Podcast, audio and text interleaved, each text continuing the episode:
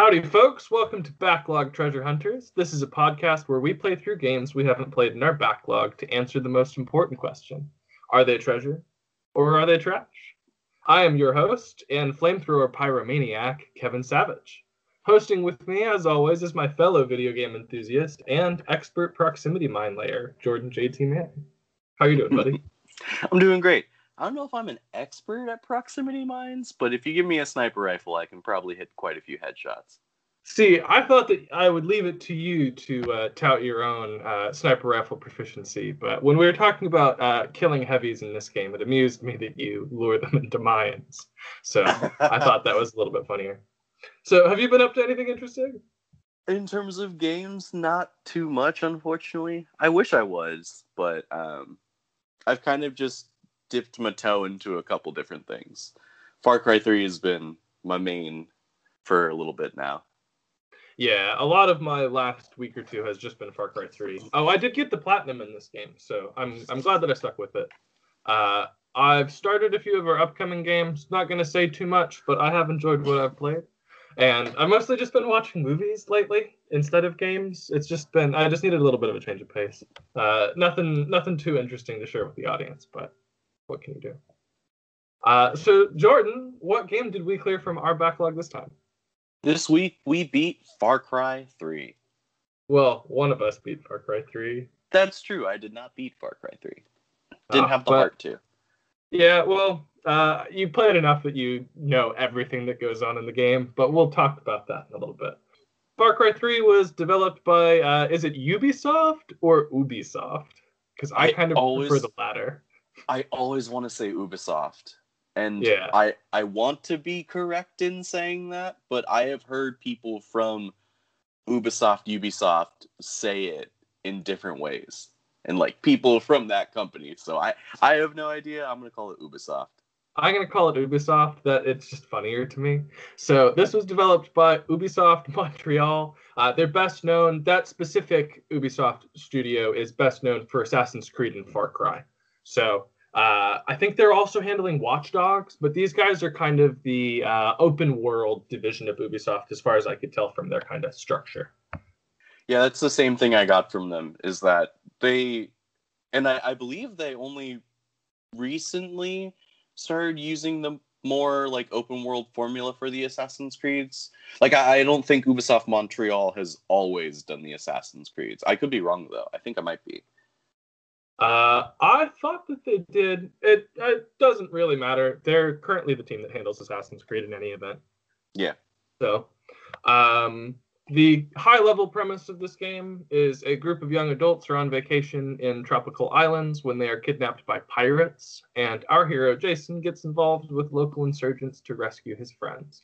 And that's modern day pirates, folks, not the eye patch peg leg pirates. Uh, I was a little bit disappointed, but but uh, not too much, right? Because like they're they're pretty much eye patch and peg leg pirates. Yeah, they're as close as you can get to eye patch and peg leg in like the 21st century. I hope we actually play a pirate game soon, Jordan. I'm going to actually look into that. I'm going to add something that's pirate related to the backlog.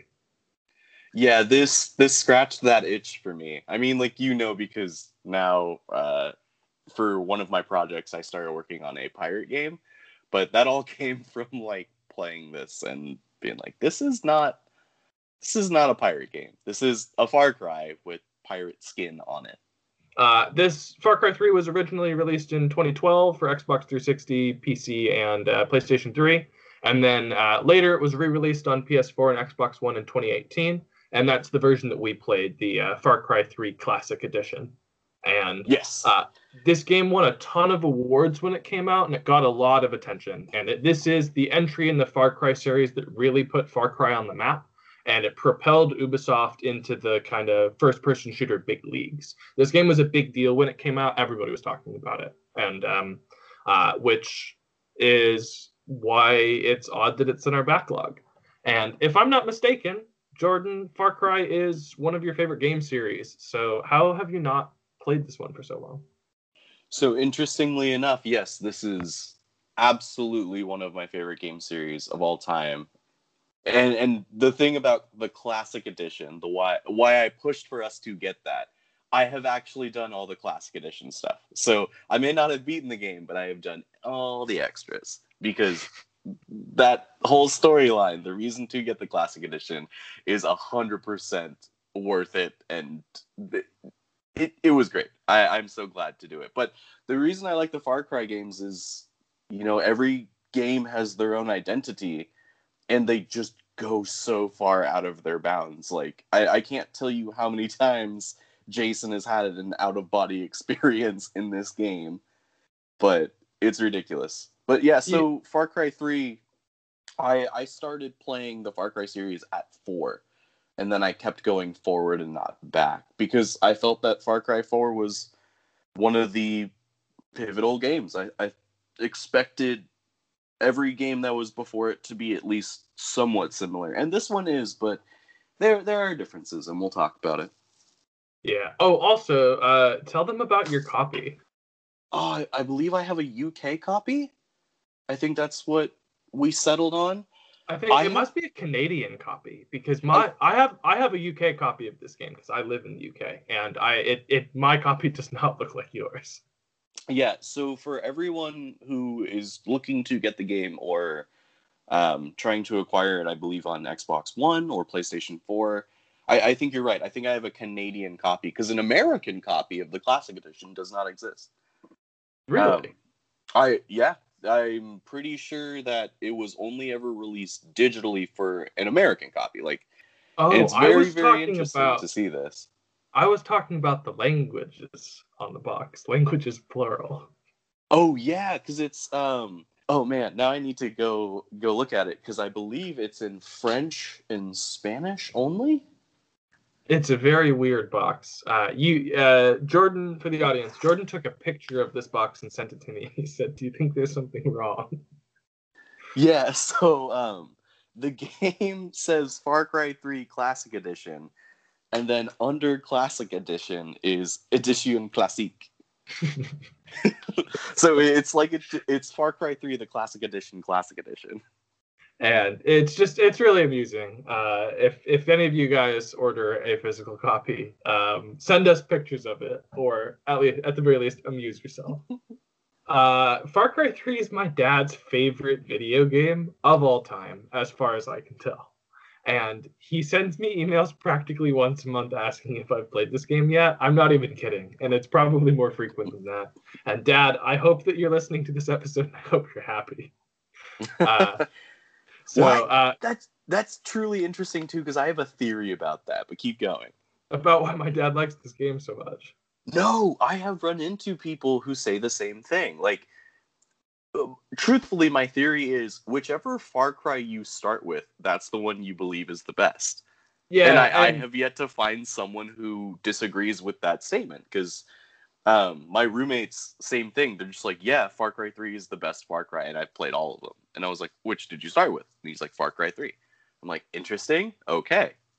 So uh, I I agree with you in that uh, Far Cry 4 was the first one that I beat, but technically Far Cry 2 was the first one that I ever played. I got it as a present from a friend of the show, Christian Imber, but I never played as much of it as I wanted to because it's a 360 copy, and I'm more of a PS3 kind of dude. I have uh, as many copies, uh, excuse me, I have as many consoles as I can, but uh, I I always feel guilty for not playing that game as much because I really enjoyed what I played. It's way bleaker than this, and really, it's so different. And I'd really like to go back and play two, especially after three. But uh, the gameplay downgrade from four to three, I don't know if we can stomach two because this game does not feel as good as the fourth entry.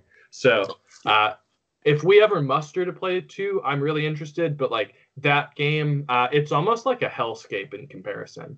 Like it's it's in the middle of like war, to- it, the heart of war torn Africa, and it feels like it's just this inescapable mercenary hell pit. It's a really interesting setting. I've played Far Cry 4 I on the PS quadruple as soon as I got my PS quadruple.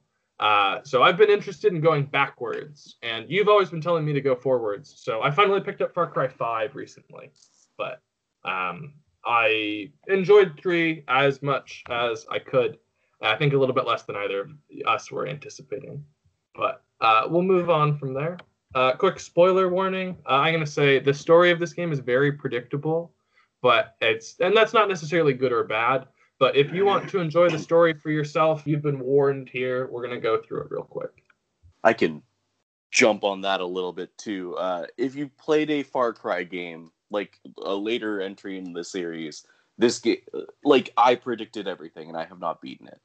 Yeah, everything that you think happens in this game happens in this game, and uh, there are a few minor surprises, but it's like if you've ever read an action movie script, you can tell like two story beats in advance. So Yep. I don't I don't think that that's necessarily a criticism of the game. Just it's just a fact of the game. Yeah. Uh, so the story of this game is, uh, like we said, Jason Brody and his friends are kidnapped by pirates while they're on vacation. Uh, it this place is a fictional island, presumably in Southeast Asia. My guess is like near Indonesia or the Philippines. That's just kind of what it seems like. But I think that the natives have New Zealand accents, so I really don't understand what's going on. Yeah, But- I agree with that a hundred percent. I thought I knew what was going on here, but I realized how quickly that I was wrong. Like even the people who, um, like the, uh, I want to say the agent or the the spy, like he's got what kind of accent? Oh, um, uh, Sam, the Yeah. the, the, the guy on the second island, he's uh, American with a German accent, Yeah, and does he not really make threw me sense at all. yeah, you're right. Yeah, uh, we'll we'll talk about Sam a little bit because uh, Sam Sam was my favorite character in this whole game. I I really liked the the, the portions with Sam in it. Um, so uh, Jason and his older brother are held in a cell and they're being terrorized by the local pirate king named Vaas, uh, who is played by the very talented Michael Mando uh, of Better Call Saul fame. And uh, they escape from their holding cell. Jason's brother is killed in the escape, but Jason gets away because Vaas thinks that it would be funny to give him a head start. So uh, Jason starts running, and because Vaas was amused, Jason gets away. And Yeah. w- when he wakes up, uh, Jason's been taken in by this man named Dennis, who's a leader of this local resistance group. They're called the Rakyat. And um, uh, this guy is really intrigued that Jason escaped Vaas. That's a really big deal to him, and it's a big deal to a lot of characters in this game. So that Jason got away, it gives him a special status amongst people on the island. So Dennis gives Jason this mystical tattoo that allows him to achieve his potential as a powerful warrior. And then uh, Dennis ropes Jason into doing some dirty work for the resistance. And in exchange, he'll give him information about his captured friends. So it's kind of a um, you scratch my back, I'll scratch yours kind of situation. Throughout the game, Jason gets passed between different handlers who have increasingly destructive and violent tasks for him. Eventually, Jason meets uh, this woman named Citra, who is the cult leader of the Rakyat, and it starts giving you a little bit of a different perspective on exactly uh, what the Rakyat are up to. But Citra can give Jason further power because of um, like spiritual drugs and visions that she induces into him. Uh, I don't like how frequently characters give Jason drugs without telling him what's going on. I think that Citra is Vaas's sister, but it's kind of just mentioned and then nobody really brings it up again. So there's something going on there. Uh, Jason gets leads on his friends. One of them's been rescued by this drug dealing doctor, and then uh, uh, that becomes the base where all of his friends go after you've rescued them. So you save one of them from a burning building when you fight Vaas. Uh, you rescue another one in like a sniper mission. He's about to get into a helicopter, and you snipe all of the guards. And then one of them's been chained up in a basement, and there's some really bad implications about what's going on there and uh, it's very satisfying when you get to kill the guy that um, has your friend chained up in a basement. That was um, uh, a story beat that worked for me. Uh, so Jason is told that his younger brother was killed, so he swears to take vengeance instead of preparing to flee the island. So Jason kind of doubles down that he's going to stay until he's killed off all the pirates. And his friends are becoming understandably scared of him and very concerned for his well-being at the same time. So yeah. Uh, you eventually confront and kill Vaas, and then you go uh, get passage to another island where you fight uh, Vaas's boss, Hoyt, who's kind of the, the man behind the curtain. and you team up with Sam, who is this deep cover agent who has a thick a thick German accent, but regularly like whistles the American um, national anthem, and is always talking about how great America is in this like really really really funny way. I I just Sam really worked for me. He's the perfect. Isn't it? Isn't his name Willis? Um, there's a character named Willis. He's Australian. I'm trying, Willis, I'm trying to remember who who Sam actually. I believe it. I believe we're talking about the same character. Oh, maybe his name is Willis, but Sam Sam Sam's my dude. Every time that you do stuff with Sam, like buildings are blowing up, he's just like, "Isn't this awesome? This is what I came here to do." Yeah, this is that's totally Willis, and I'm cool with calling him Sam from now on because he's definitely a Sam. He's he's my Uncle Sam. Oh, he calls himself Uncle Sam. That's the joke. Yeah, that's the joke. but uh, yeah, so you tear up this island with Sam. All of the missions with Sam, he just shows up and like he's he says like you drive, I'm on the turret, and uh, yeah. Te- you tear up the island and eventually you get to Hoyt and you kill him. But uh, Sam is uh, sadly executed uh, in a um, highly high stakes game of poker. Uh, so it turns out that Jason's younger brother has been alive the whole time, and then he and Jason escape, only to discover that the uh, Rakyat cultists have kidnapped all of their friends in order to lure Jason back.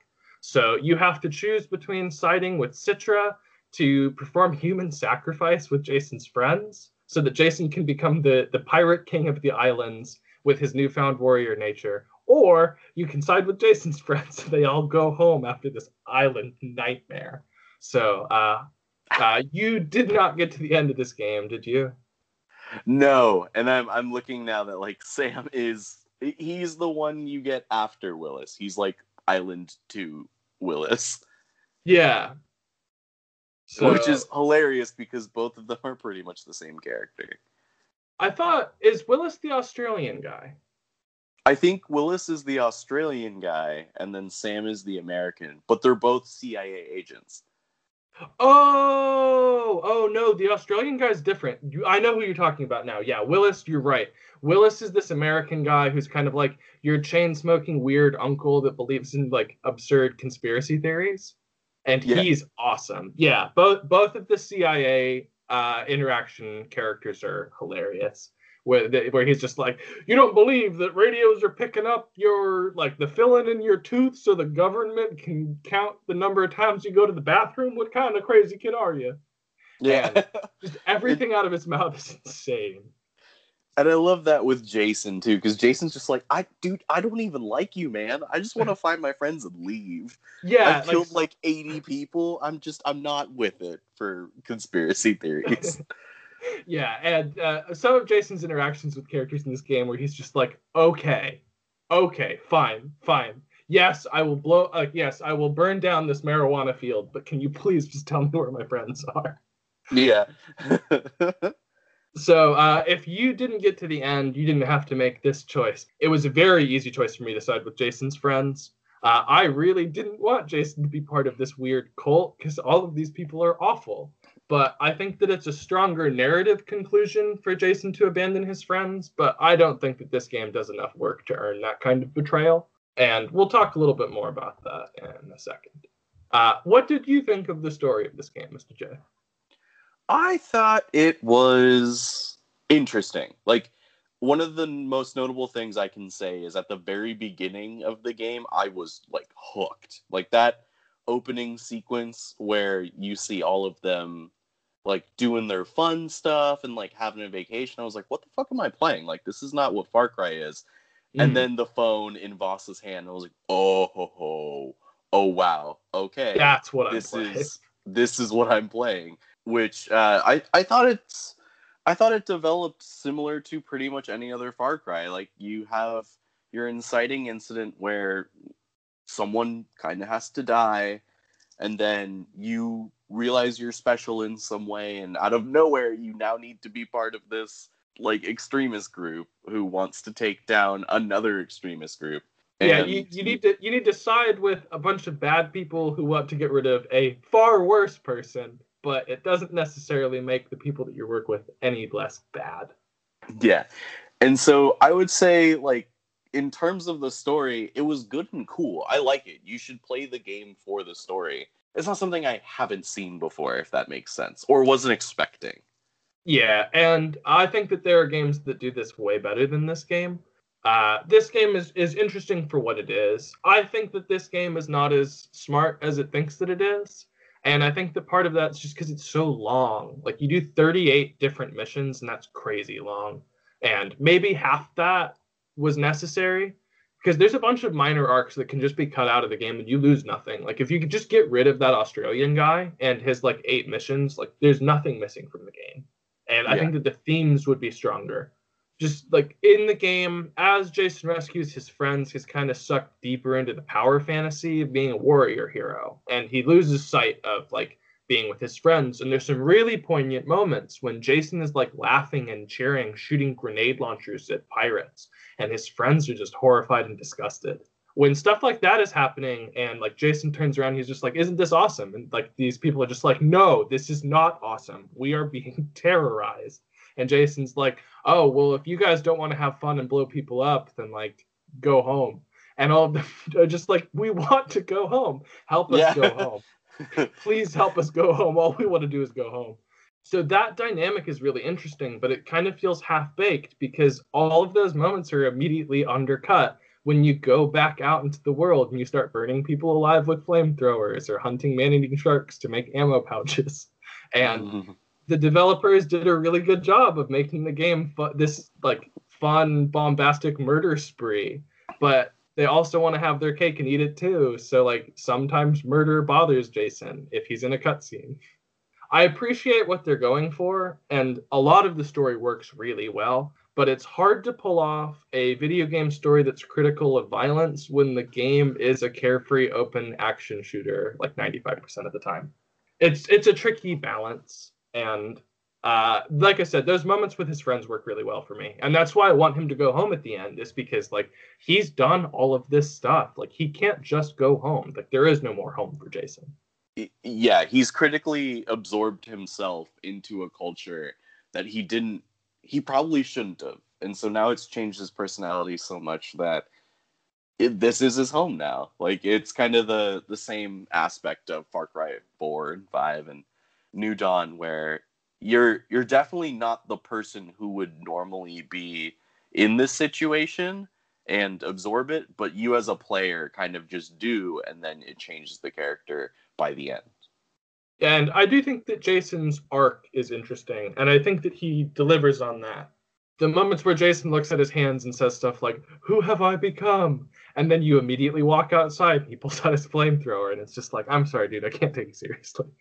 Yeah, absolutely. Uh, so let's talk about the good stuff, uh, the great stuff in some cases, and that's the gameplay of Far Cry 3 because this game plays pretty good. Yeah, uh, I was. Well, now hold on. uh, we like we'll put a giant asterisk on that. Uh, but let's let's cover some of the the top level stuff.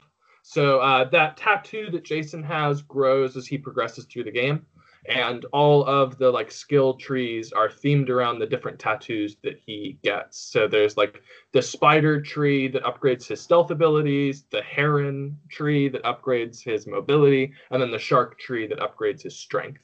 And all of those also have um, like upgrades to the stealth attack move set called takedowns which let you uh, kill enemies silently. And as you get more of them, you can chain them together and you can take out entire groups of enemies once you know enough of the takedowns. Uh, you upgrade your tattoos with experience points. You get those from uh, combat, taking outposts, accomplishing story missions, or doing quests around the island, like delivering supplies, rescuing civilians, hunting feral animals. And then there's some like themed challenges where you get a specific weapon or a requirement. And all of these also upgrade new weapons and like upgrades to your item storage and stuff. So the gameplay loop is kind of like go out, do a mission, unlock a handful of new areas, climb up to the radio towers, see more stuff that's around you, and then uh, get rewarded with new weapons and things. And uh, sometimes it feels like you're a little bit stunted because there's a lot of stuff that's gated by the second island, and the game doesn't really open up all the way until that. Uh, so the movement of this game, you run and you shoot if you're really unlucky, you have to swim. But oh man. Oh man, uh, the the swimming in this game is completely unnecessary. You're on an island, so you can't not have swimming. But uh, honestly, it's just you you're slow. You can't jump. You can't shoot. You can't use your knife. So swimming is just just kind of like prolonged vulnerability. So you also get to go around in vehicles, and all of the cars are surprisingly slippery and spin out if you don't drive carefully. So uh, just let me drive 75 miles an hour wherever I want to go and the cars explode if you hit a pebble. So the cars don't feel particularly good. it's so true though. Like, oh my god. I hated driving in this only because like any car you drive has the worst traction I've ever seen on tires. Yeah, even like the big heavy trucks. So like if you're driving a like eight wheel cargo truck filled with stuff, like it still spins out like it's a uh, smooth wheels or something. Yeah, did I tell you um about what happened with a deer? No, no. Tell me all about it. So there was a. Uh, this sounds really funny because it sound. It, it's basically like what would happen on a vacation. But I was um trying to get to a radio tower, and I was in one of just like the medium-sized cars, like just a car that is summoned outside of any outpost, and um there was like a whole bunch of pigs like on the okay. side.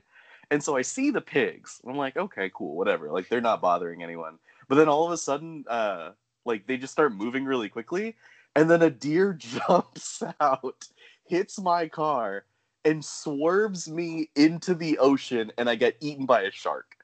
It's what happens. That's that's like eighty percent of this game is you're driving in a car and it either explodes or it throws you off a cliff.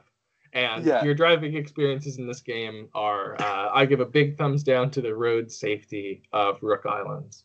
Like, yeah, I didn't even have my seatbelt on. Like, come on, game. Uh, they need to pave their roads. Oh, so then there's also water vehicles, which I think are actually much better for the most part. And uh, the unfortunate thing is, for a game that's set on an island with a lot of major rivers, uh, there's surprisingly few water vehicles, and they're pretty underutilized. So if they'd been a little bit more abundant, I I would have liked that a little better. Did you have a favorite vehicle, Jordan? Was there one that you got excited when you saw? No, there there's uh, that's the thing about Far Cry games too is like I really should like the vehicles, but I never really do. So many of my friends always end up saying things like, "Dude, this vehicle was tight this vehicle is all I use. Like um in Far Cry 4, the tuk tuk, amazing. Yes. I'll, I'll, I'll jump in a tuk tuk every time. But for this, I didn't have that kind of experience. Uh, I've been to China with my wife to visit my sister-in-law when she was uh, teaching English there, and um, there are few things more radical than taking a tuk tuk as a taxi you just like you stick your arm out on the road and a um a dude pulls up and you climb into the back of his tuk tuk and he throws it around like a um like a shopping cart. As you're one to do, like you gotta. It's a tuk tuk. Get in a tuk tuk. Uh, so I do have a favorite vehicle in this game. Okay. That's the jet ski. The jet ski. Okay. Yeah. Anytime, anytime that there was a race mission and it had a jet ski as the primary vehicle, I would do it because it was like playing wave race. I just jet skis are really amusing to me. I don't know why. I just I really like jet skis. That's fair. You're you're allowed to have that. So uh, really, really, really late in the game, you are given a flight suit and a parachute that kind of let you glide around at will if you jump. The only thing about that is that they're immediate as soon as you get them, you can feel their absence from the early game. And in Far Cry 4, you're basically given those uh, after the opening cutscene plays. So you just get the whole game to develop your rhythm as you kind of like glide across valleys and you jump off of mountains and you save yourself at the last second. And it just it becomes part of your movement as a whole. But in Far Cry 3, you just get it way too late. And like I said, it just makes the rest of the game feel like you were missing that it's like playing Mega Man X without the dash ability. Yeah, that's specifically a thing that I think is a little bit better in Far Cry 4 because you just get the wingsuit so much earlier, or you have access to it at least. And you're right, like when you change that kind of rhythm, it it doesn't really like screw your gameplay, but it's just it's meaningless. Like add it earlier so that you can develop it earlier. Yeah, and it l- lets you get around. And this brings us around to, I believe, both of our greatest gripe about this game. Jordan, could you please explain to our audience uh, the falling in this game? If I have to fall down one single stair again and then die, I swear I'm going to throw my controller out the window. Uh, I I almost turned my game off a few times. So in this game, if you fall down, you take heavy damage, which is stupid.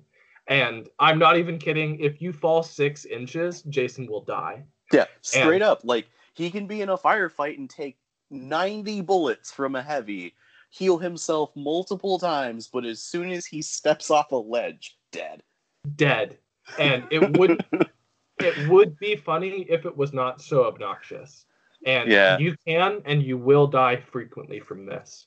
And for some awful, awful, awful reason, you also take falling damage while you slide down hills.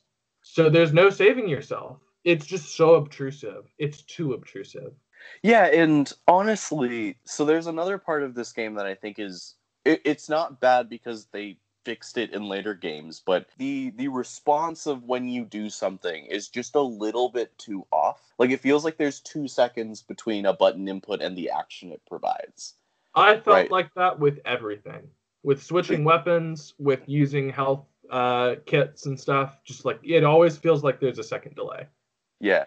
And sometimes I found myself to where the buttons just did not function correctly because I think that it was trying to parse a different function from another button. So oh. I'd be in the middle of a firefight. I would have pressed the button to switch my weapon and immediately try to heal after, but it wouldn't heal because it's still like trying to finish the the process of switching the weapon. And I had this problem every time Jason was on fire. Yeah, yeah, that's a perfect example is when you're trying to like be on fire, um if you have if you're doing literally anything else, like you just won't be able to put out the fire because it takes too long for the game to receive any kind of uh, response from putting out a fire. Two of the most frequent kinds of death in this game are related, and that is a vehicle exploding, which often kills you, or a vehicle exploding and you get out at the last second, and then the vehicle only sets you on fire, and then you die from being on fire. Yeah. And the other most frequent thing that you die from is falling, and that also applies to vehicles falling. And if a car falls over a certain distance, it explodes and hits the ground. yeah, absolutely. Yeah, that's kind of why I just didn't even use many vehicles as well. Is they're very fragile. Uh, Jason and vehicles in this game are very, very, very vulnerable to gravity. They've got like a times four weakness to gravity.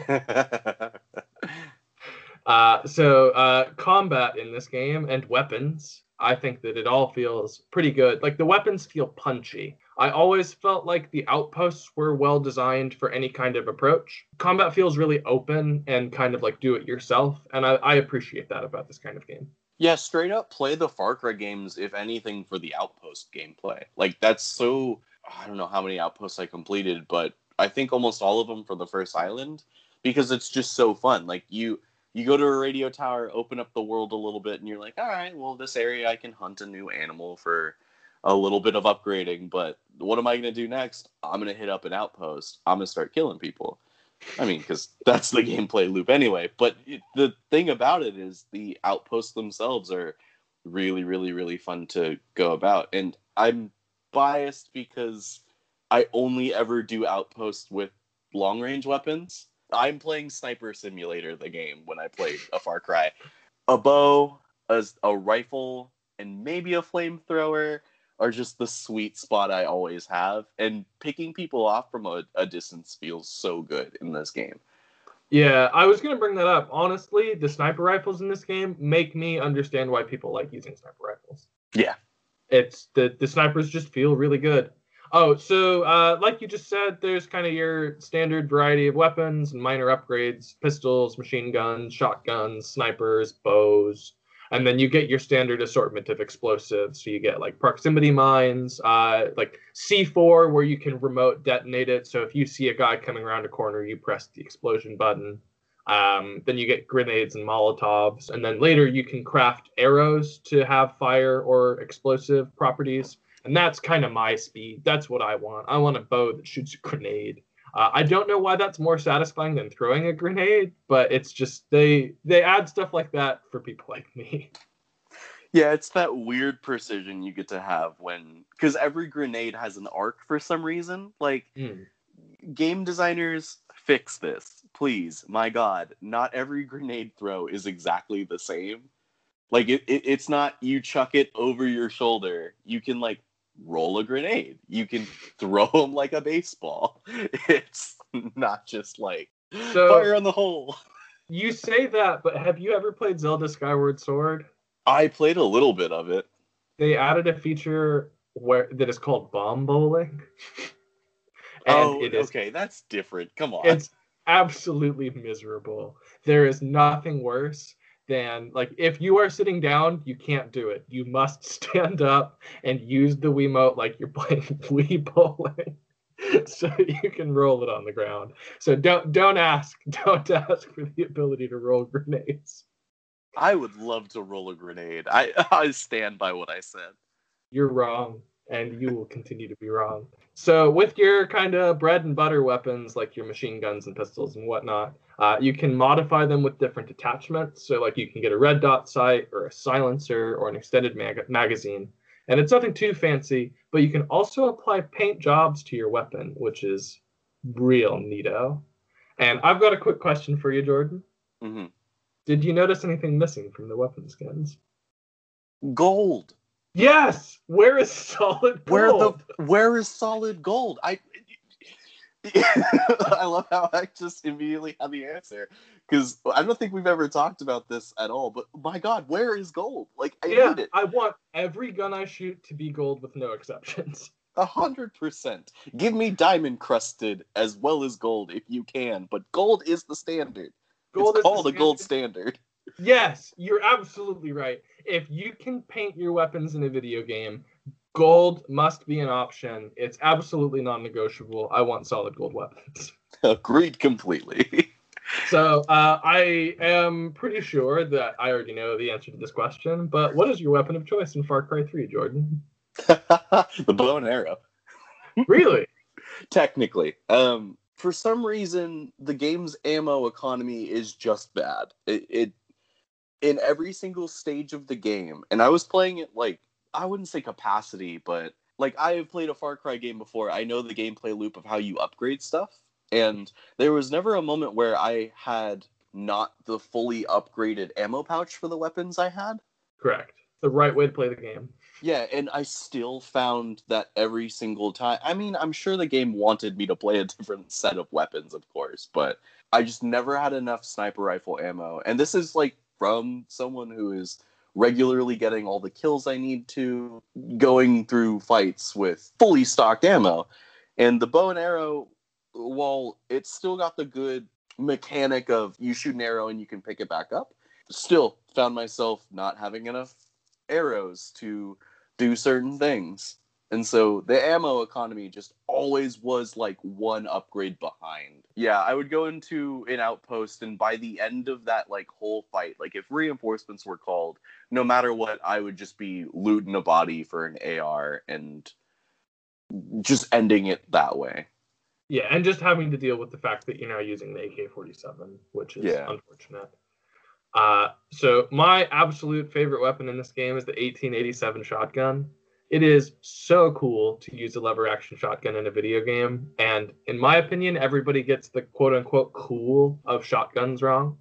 I don't want a sawn off double barrel. I want a long barreled lever action that has a Damascus steel finish that lets me alternate between slugs and shot freely. But sadly, that's not the world that I get to live in. And I don't get it. Like, give me lever action shotguns in every video game. I want them in everything. Is that the basically the elephant gun from Far Cry 4? I can't even remember. I don't think I dabbled in shotguns in Far Cry 4 because the assault rifles are just tuned so well. Oh, and in Oh, Far Cry 4, you permanently have a pistol slot that they let you use a grenade launcher for instead of a pistol. So, like, I just ended people with the grenade launcher. Like, that just became my bread and butter. Yeah, I've never understood that. Like a pistol is a sidearm that you Mm. probably would normally carry on your hip. I don't know how, in any capacity, that can also be swapped out for a grenade launcher. but it's perfect. And honestly, you get to fly helicopters in Far Cry 4 and use your sidearm while piloting them. So you just get to fly over people and blow them up with a grenade launcher. yeah, that's just bananas. Oh, it's so good. So, So, I, you I, never actually uh, used the elephant gun in Far Cry 4? that's a 50 caliber rifle. Uh, I don't know if they are the same. I can get Far Cry 4 out later this evening and take a look at it. Uh, yeah, it's it, it's just wonderful to watch like a single shot into an enemy literally blow them back like nine feet. Oh, but the so if if it's my understanding of an elephant gun, it's a 50 caliber rifle. I'll check. I'll I'll look at that. But um, the the shotguns in this game, like Ubisoft Montreal, they really went the distance because shotguns in this game feel like um they almost feel like real life shotguns where you can hit things that are further than five feet away from you, and just like what a twist. What? That's So- nice. I love the shotguns in this game. You can end a whole squad of buttholes with one shot each, and uh, accidental headshots uh, that you get from the shotgun spray give you extra experience points. So just sign me up. Uh, Hundred did you percent. Did you mess around with the boomsticks in this game? I don't think I did.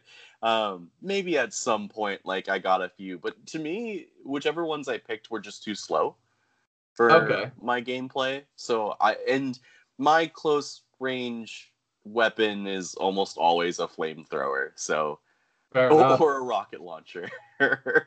Yeah. Oh, I I rarely use the rocket launchers in these games. I I'd rather pick up a grenade launcher because I think that the arc is a little bit more useful. Like I like something that has a little bit of a delay to it for some reason. Oh, so I've got a quick criticism of this game, which is that stealth is king in Far Cry, and as you get better at the game and you get further in, just like bows and takedowns are the optimal solution for just about everything in the game.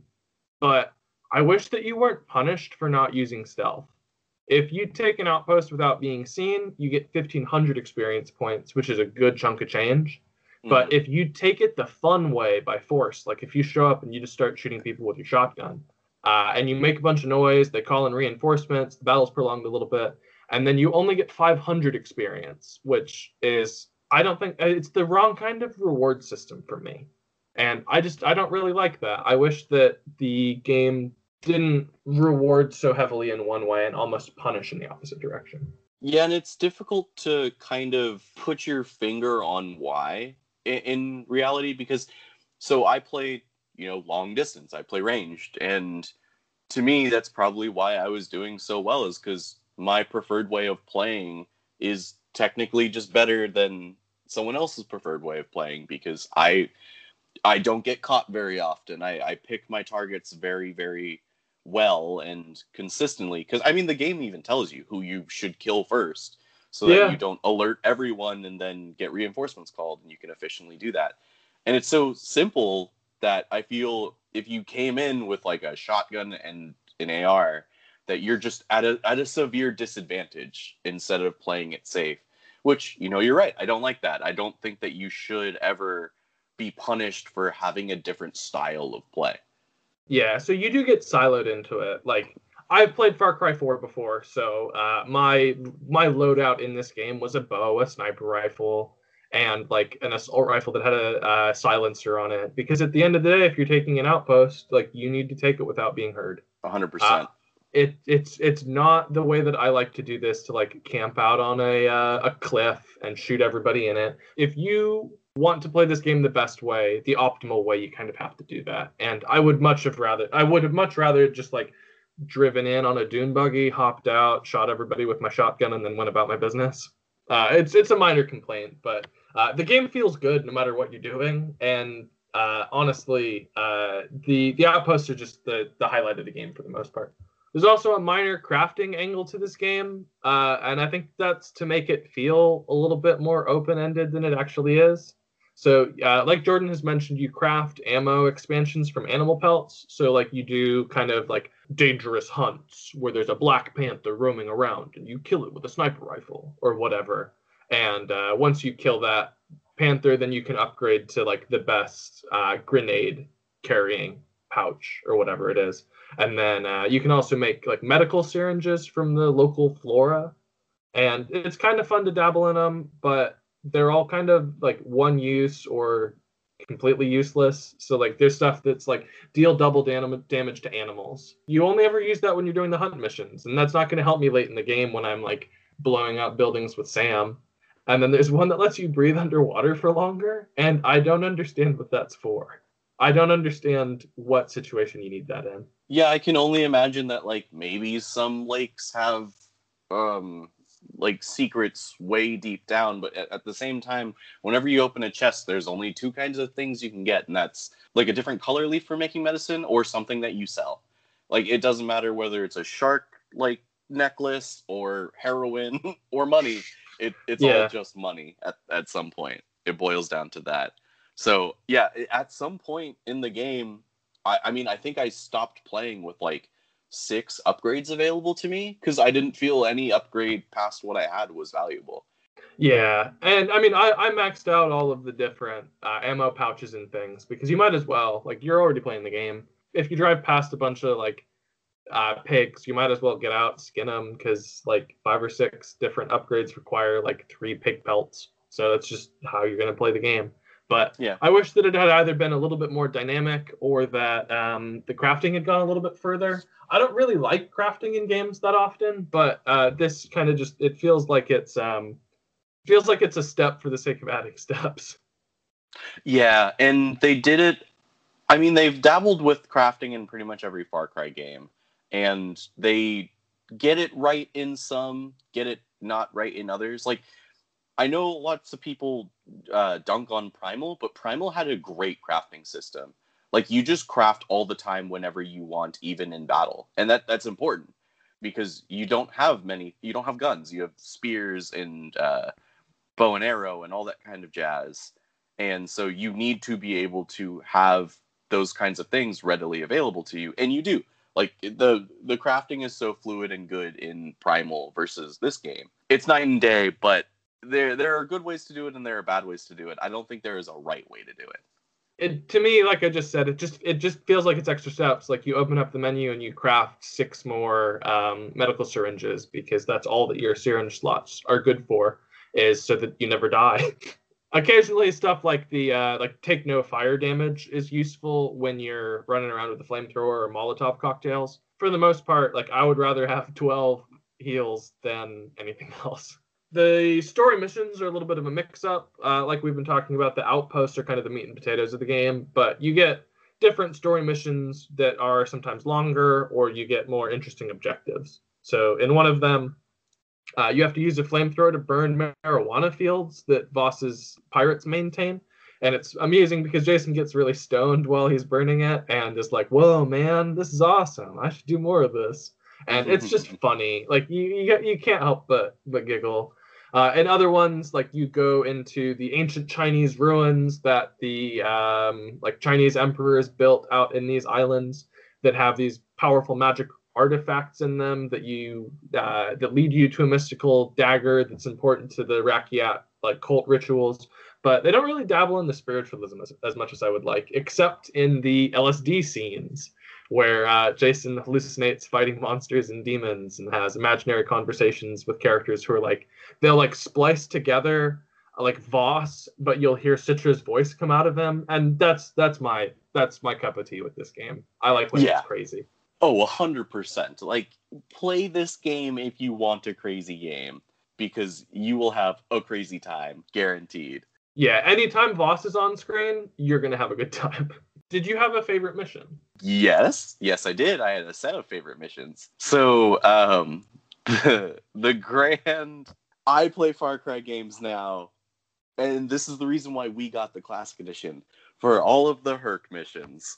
Oh, I didn't do a single Hurk mission. Oh, dude, that's the reason why we got the classic edition is because it's basically so for you listeners at home. If you want to get Far Cry Three, there are two different. Well, there's a couple different versions, but uh, it all depends on one specific aspect. If you want to get the original Far Cry Three, just get Far Cry Three because that comes with the multiplayer and the co-op. If you get the Far Cry 3 Classic Edition, it leaves out the multiplayer and the co-op, but you get all the Hurk missions. And I think that that is absolutely a good trade. I will take that trade every day because Hurk's missions are absolutely perfect. Kevin, would you like to know the first thing that you do with Hurk? I would. I have not played any of the Hurk missions.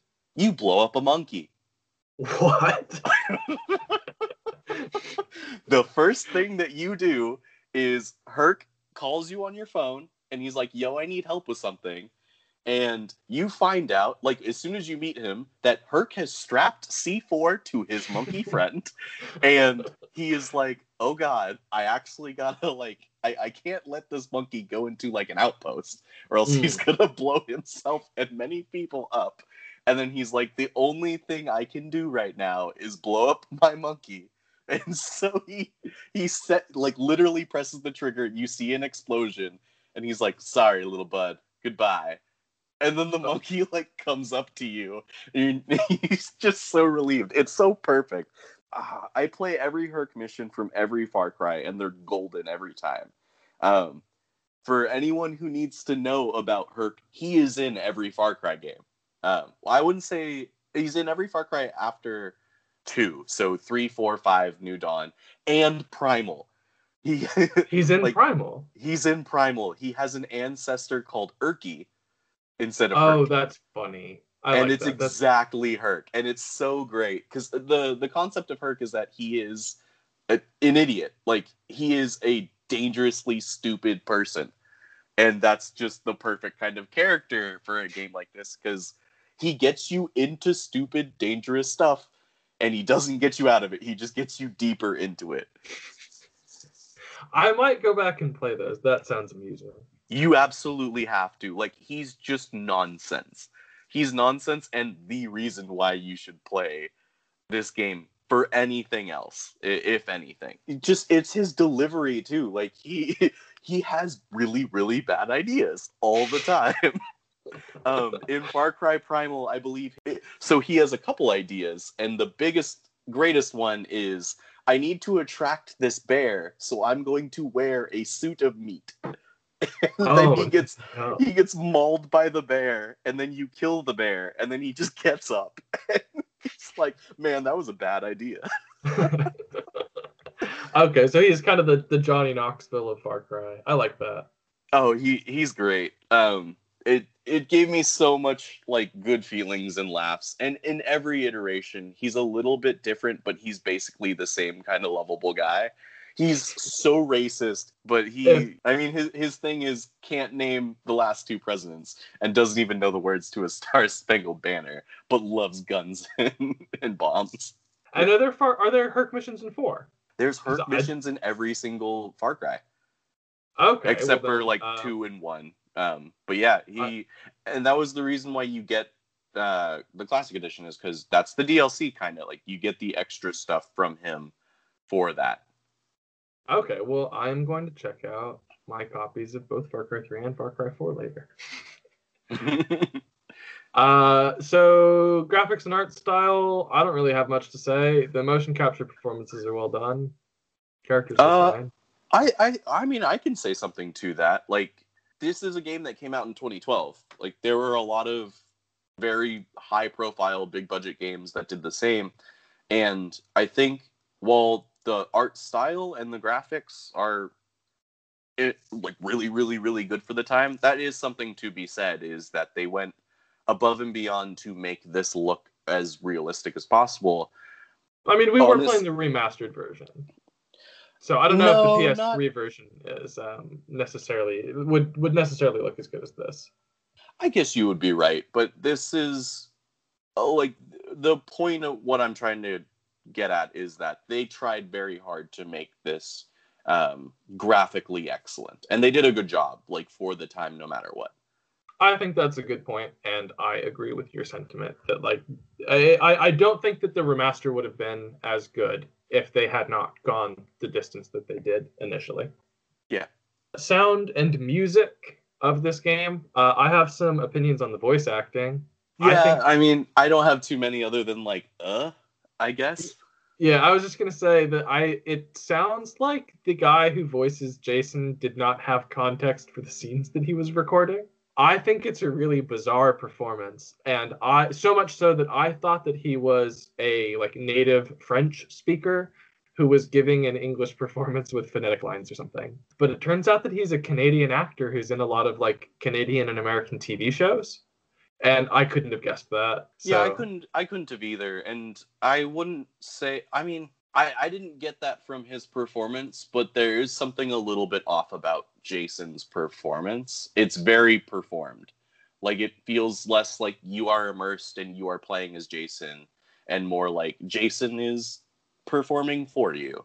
Yeah, and that might also be why um, uh, some of his character arc feels a little bit odd. Is that the, it feels like the performance is consistent from the beginning of the game. Like he always sounds sounds a little bit high strung. Eh, yeah, all the time.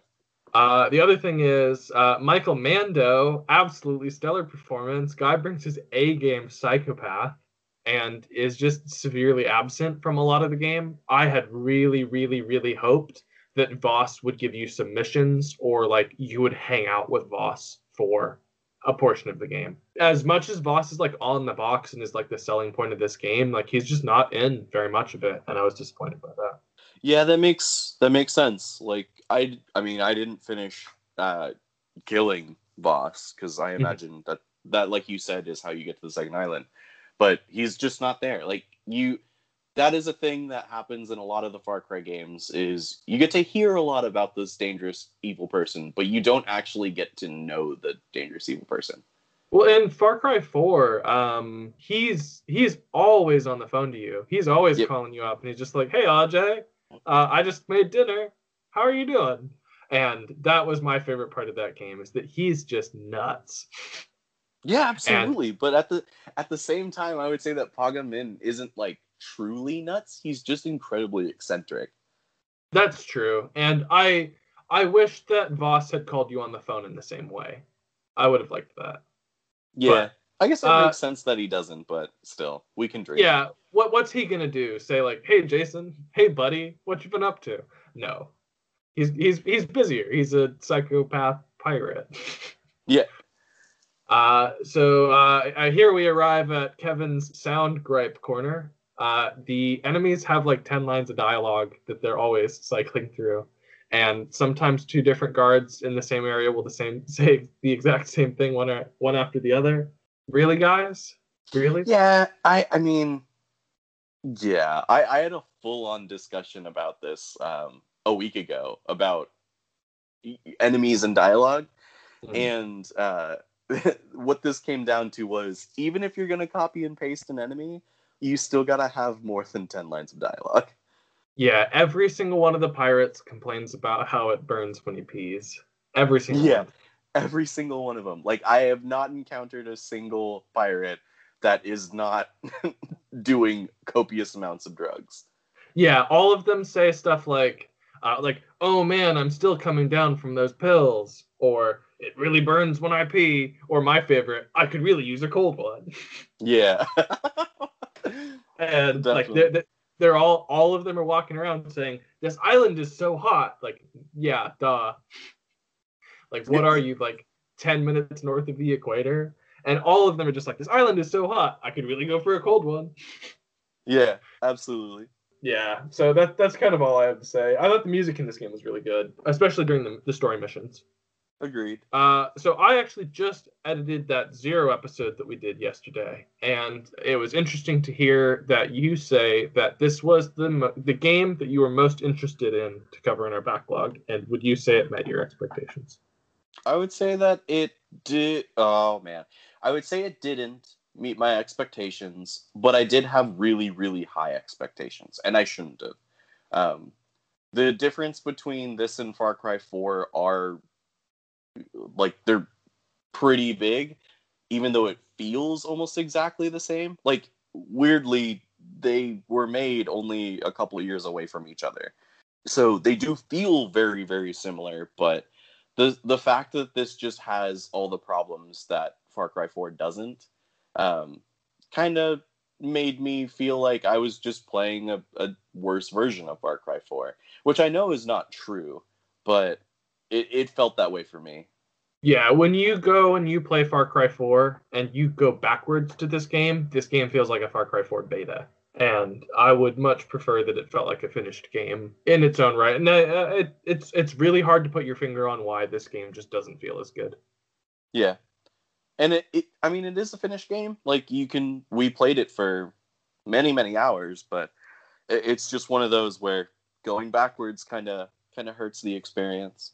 Yeah, which is a shame because I really like going back in catalogs. Like when I pick up like the fourth entry in a game, I always makes me curious. Like what do two and three look like? And yeah. I'm I'm just a little bit bummed. But at the end of the day, what can you do? I I am glad that we played this. So uh, moving on to successes of the game. Did you have a favorite part? Anything with Hurk, uh, like th- that. Just it's so fun to do things with him because you stop everything you're doing to just go along with this man's madness.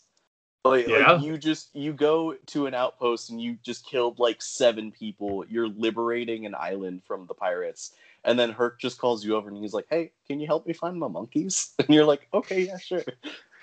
yeah, I got the time for you, buddy. Yeah. My favorite parts were always the kind of like late game missions because some of them, like you'll assault bases that are like five or six times larger than the standard outpost, and I just want stuff that just feels like really big outposts because that's the that's the best part of this experience. And like later in the game, you just get to blow your cover immediately. Like you just start wood chipping enemies with your big guns and explosives. And because it's a story mission, it doesn't really matter. Like you're gonna get the same rewards anyway, so just play how you want to. Yeah, I agree. That's kind of the nice thing about um, the structure of the missions themselves is that when you're not doing things that you yourself want to go out of your way to do, you kind of can play on a little bit easier difficulty. I agree with that. That's a good summary of the uh, Far Cry 3 gameplay experience. Yeah. Uh, when, when the game is forcing you to do something, you can do it how you want. When you can do things the way that you want to, the game forces you to do them one way. Yep. And that one uh, way usually ends with you die. From, yeah. From six yeah. inches. Which brings me to the worst part of this entire experience constantly dying because Jason tripped over his own shoelaces. Just get it together, you stupid loser. How does falling off a one story building kill you? It's so obnoxious. Yeah, so that's. Obnoxious. Oh, I agree. The worst part of this game is how the damage system actually played out. Like there, there were times where just two, two things together caused a death that I couldn't have responded to. Right, like out of nowhere, uh, like two animals just jump me while I'm in the middle of a fight. And like, okay, cool. And I didn't even start the fight. Just like I'm, I'm rolling down the street. I get shot by an enemy. I look at that enemy, and now my enemy is a tiger. Yes, and it's uh, so, some of the uh, animals in this game do a ludicrous amount of damage to you. Did you ever get hit by a goat? They take out like three health bars. It's crazy. Some yep. of the some of the stuff in this game, the damage output that they have is absolutely absurd. I died to more goats than I did to bears, for instance. Oh yeah, absolutely. Like when it comes to people shooting at me, rarely was I like dying as much as just walking to a place and some random thing happens that causes me to die. Yeah, it causes Jason to trip, and then he loses 17 bars of health immediately. Uh, did you ever die as soon as you respawned yeah. from fall damage? Yeah. Because it happens frequently. And yeah. seriously, I can't say this enough to the audience. Like, you will never stop dying from falling in this game. And some some of the some of the proof of beating this game is that you made it this far without giving up from dying. Yeah. from falling. Did I ever tell you um, my favorite thing that happened in Far Cry 4 to where I had to uninstall I I was 75% done with the playthrough and I had to uninstall the game and then delete the save file for the game to ever work again. Oh no. Yeah, there was a point where um, I suplexed a man into oblivion and I caused an infinite loop to happen where uh, I died because I clipped through the game. I was under the map and he was under the map and it would just constantly suplex him and then kill me and then loop that like happening. That's awful. That's like Marche jumping out of the mouth of the game. Yeah, and it was just something that I, no matter what I did, I even if you uninstall and then reinstall, that save still exists. So you go back to it and you're just infinitely suplexing a man through the entirety of the map. Oh man. The worst part of that is that you lose all of your progress, but the best part is that you get to play more Far Cry 4. So are you about ready to move on to our final thoughts, or have you got anything else you want to add? No, I'm good. Let's do it. Drum roll, is this game trash or is this game treasure? Uh, we grade these on a scale of one to five, where one is trash that belongs eternally at the bottom of your backlog, or you will forget about it, and five is treasure that belongs right at the top, and you should play this game immediately. So, how do you rate this game, Jordan? I give it a solid three. And the reason why is because it is still a good game. It is fun in all of its regards. I personally don't say that it's better than the newer entries in the series, but it doesn't mean that it's not a good game still. And I think it is. It, has got sure our gripes that we've had, but um, it's something that you should still play. The story is cool, the loop is fun, and you you would have a good time. But it's not something you need to play immediately. I agree with that. Uh, I also give this game a three. Uh, the good parts of this game are fun and, and entertaining, but I can't score it higher because the bad parts are just hateful and curdle my mood. Falling to death constantly doesn't put me in a good mood and losing boss fights over and over and over because one bus button press missed because the controls are unresponsive. No, thank you. Uh, so ultimately, this game is more fun than it is frustrating, and I had a good time playing it. Once when you get into the flow, if you like open world action games, uh, this will put a smile on your face. But any other Far Cry game is just gonna be a better buy, in my opinion. Uh, anything else you want to add, Jordan? No, sir. Oh, actually, uh, I do. Um, are you? my last comment about this is after playing Far Cry 3, Kevin, are you excited for Far Cry 6? Uh yes, especially because we now get to uh, Breaking Bad universe uh, key actors performing in these. Uh, 100%. I want some Giancarlo Esposito in my life. So maybe uh, maybe one day we put Far Cry 6 in our backlog. Who knows? Yeah, well, I mean, it's not out yet, so it can't be in the backlog yet. yeah, it's uh, it's the forward log. Yeah, the forward log, absolutely. So uh, thank you for listening. Uh, we have accounts up on social media, so please find us online and remember to rate, review, and subscribe. Uh, we would love to hear your feedback. Uh, our next episode's game is For the Frog, the Bell Tolls. Uh, I won't even try to pronounce the Japanese title. And this is our first Japanese exclusive retro game that uh, we've gotten a hold of English translations for. And it's the game that Link's Awakening was built out of. So I'm very interested to take an in depth look at it. Uh, Jordan, do you want to spoil the awesome thing that you did to prepare for that episode?